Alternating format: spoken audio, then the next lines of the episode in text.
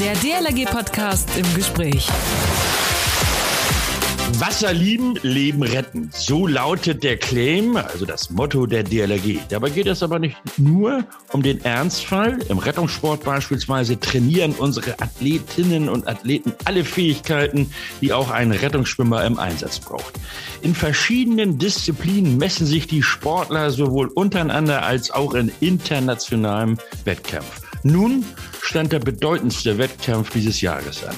Unsere Nationalmannschaft war bei den World Games in Birmingham, USA dabei. Welche Ergebnisse und welche Medaillen sich unsere Schwimmer nun ihr eigen nennen dürfen, erzählt uns der Sportdirektor der DLRG Kai Schirmer im DLRG Podcast im Gespräch. Ein fröhliches Hallo sowie mein schlichtes Moin aus dem DLRG-Studio. Schön, dass ihr alle dabei seid. Mein Name ist Achim Wiese und ich moderiere diesen Podcast.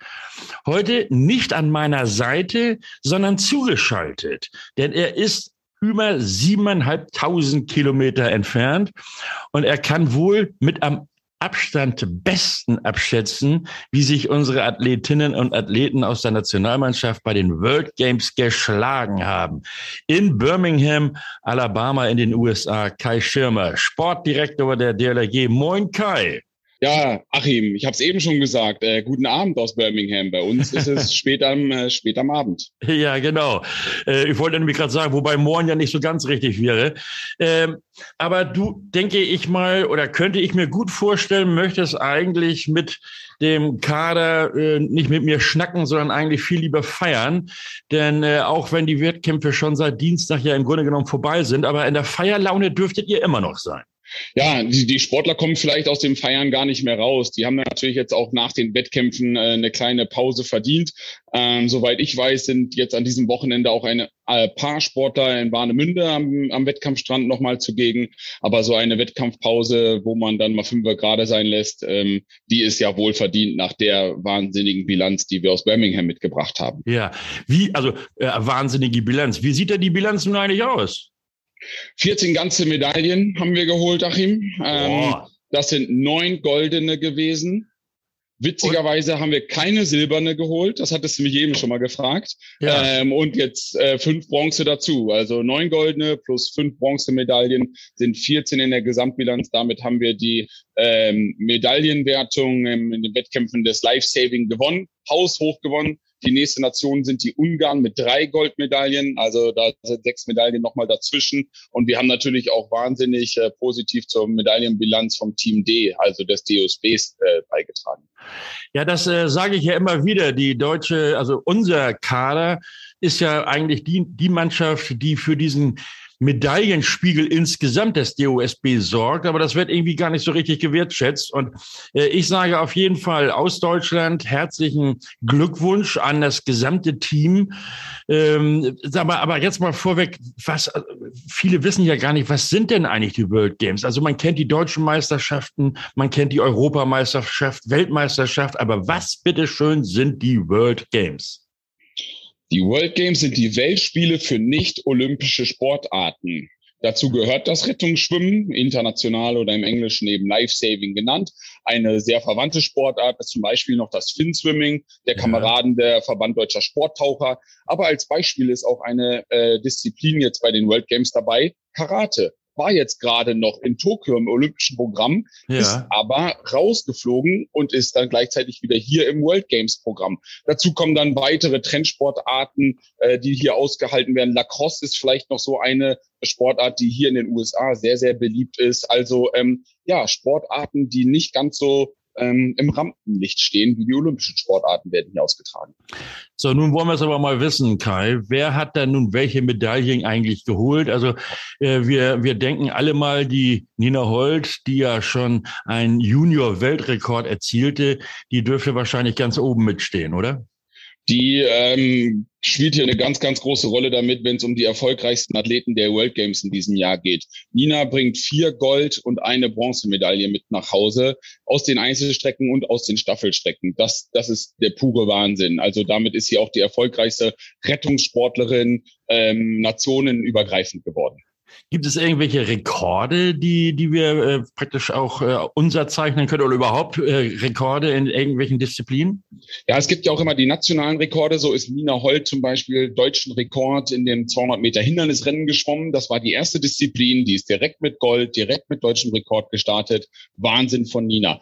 Und ähm, auch fast die letzte Disziplin, zumindest die letzte Disziplin der Frauen, ist mit so einem Weltrekord zu Ende gegangen. In der 4x50 Meter Gurtretterstaffel, international heißt die 4x50 Medley Relay, sind die Frauen World Games Sieger in Weltrekordzeit geworden. Ja, großartig. Da habe ich auch noch da habe ich auch noch was Witziges dazu. Na. Da haben die Frauen wohl vorher mit unserem Physiotherapeuten gewettet und äh, dem wird jetzt wohl auch noch eine Glatze rasiert, ähm, weil der hat, er hat die Wette verloren, die Frauen haben die Wette gewonnen. Ähm, World Games Sieger mit Weltrekord haben sie geschafft. Ja, großartig. Und werden ihm die Haare kahl rasiert. Ja. Also Kai, da schon mal an den Kader. Äh, da brauchen wir das Foto für unsere sozialen Medien auf jeden Fall. Ne? Das, das muss, das muss äh, gepostet werden.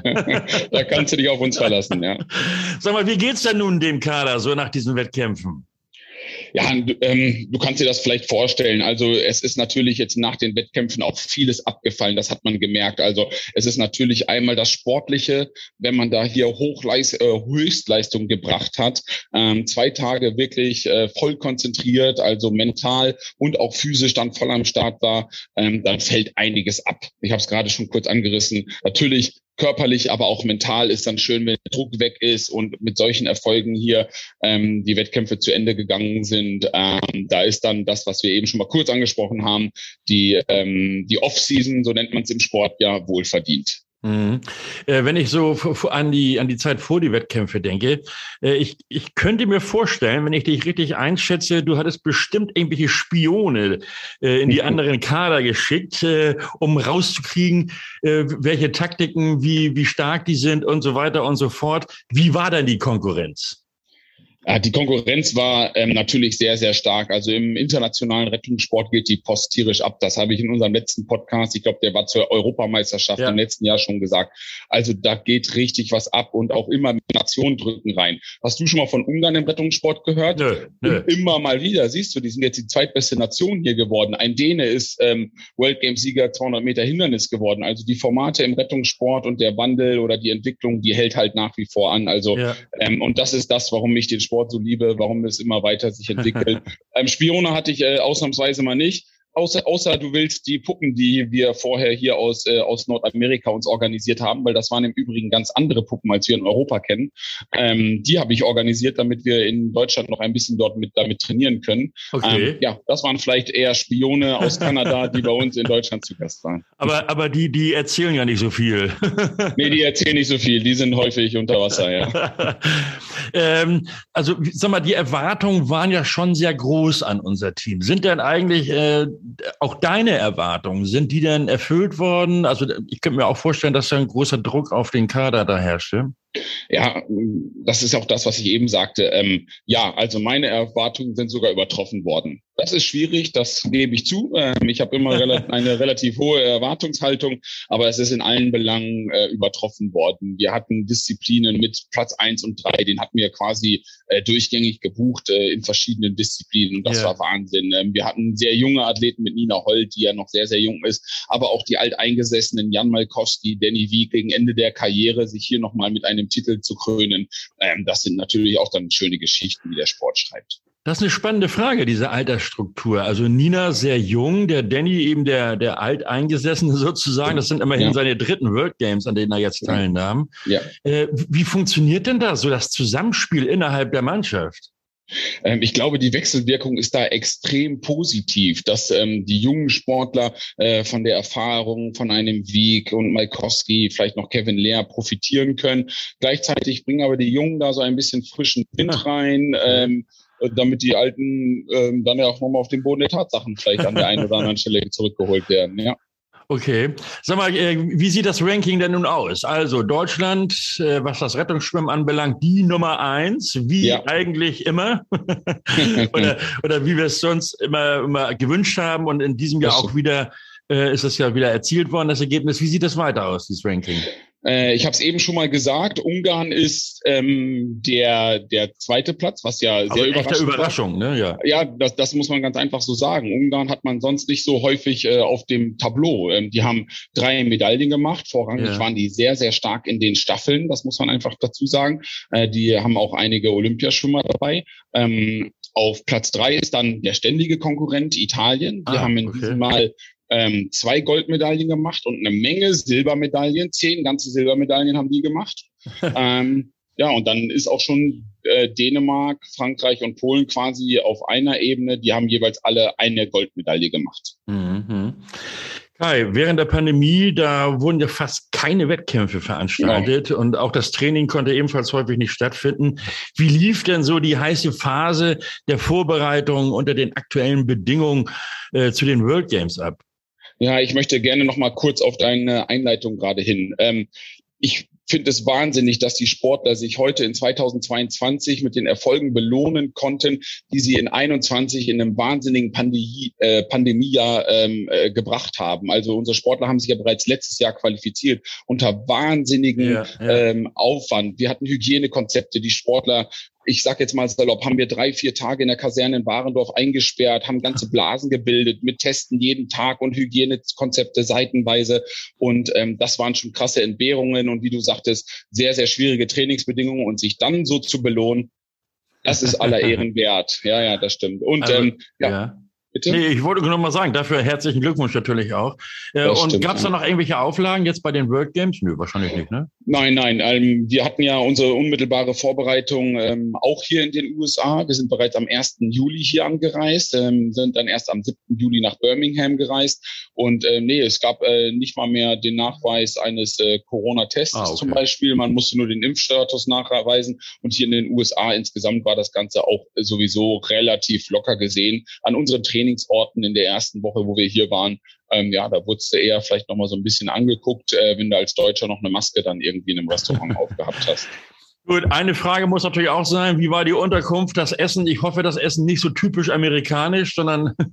ja, le leider eben doch. Und äh, das ist das, was der Sport dann eben so mit sich bringt. Ähm, in der ersten Vorbereitungswoche war es sehr amerikanisch geprägt, weil die Verpflegung dann in den kleinen Orten eher schwierig sind. Hier bei den World Games musst du dir vorstellen, ähm, äh, es ist eine große Kantine, wo natürlich viele Nationen sind, aber nichtsdestotrotz ist das auch leider sehr amerikanisch geprägt. Ähm, aber unsere Sportler sind bestens damit zurechtgekommen und haben äh, sich das dann da so ein bisschen zusammengebaut, die Mahlzeiten, sonst wären die Erfolge einfach nicht da gewesen. Und ich bin gespannt, was 2025 auf uns zukommt. Da sind die nächsten World Games nämlich in China. Kai Schirmer, Sportdirektor der DLRG Nationalmannschaft. Dir, Kai, herzlichen Dank für das nette Gespräch.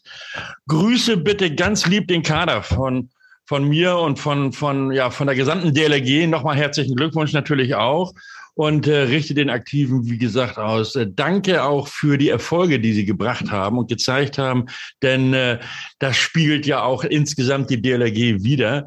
Und äh, damit tschüss und kommt alle gut wieder nach Hause. Wir geben uns Mühe. Danke, Achim. Jo. Und meine Bitte nun an euch alle, denkt daran, uns zu abonnieren. Also hier diesen Podcast, den findet ihr äh, auch unter dlg.de slash podcast. Dort gibt es ein Archiv, dort sind alle Folgen seit der ersten drin oder ganz normal über Spotify, iTunes, Deezer und Co. Das kennt ihr alle viel besser. Und lasst gerne eure Bewertung da oder Anregungen, Vorschläge und, und, und. Das geht natürlich auch ganz klassisch per Mail an uns, podcast.dlg.de. Jedes Jahr ertrinken weltweit rund 240.000 Menschen. Das entspricht in etwa der Einwohnerzahl von Magdeburg. Nicht mitgerechnet sind dabei die Todesfälle durch hochwasserbedingte Klimaereignisse und Wassertransportfälle. Die Dunkelziffer dürfte daher noch weitaus höher sein. Wie die Vereinten Nationen dem Ertrinkungstod entgegentreten wollen, das klären wir nächsten Sonntag hier im DLRG Podcast im Gespräch mit dem Präsidenten der International Life Saving Federation of Europe, der ILSE, Dr. Detlef Mohr. Er ist gleichzeitig Vizepräsident der Weltorganisation ILS. Die DLRG ist übrigens Mitglied in beiden Dachorganisationen der Wasserretter und es erwartet uns ein spannendes Gespräch. Mein Name ist Achim Wiese. Schönen Dank fürs Zuhören. Bis nächsten Sonntag. Man hört sich. Der DLRG Podcast. Jeden Samstag eine neue Folge.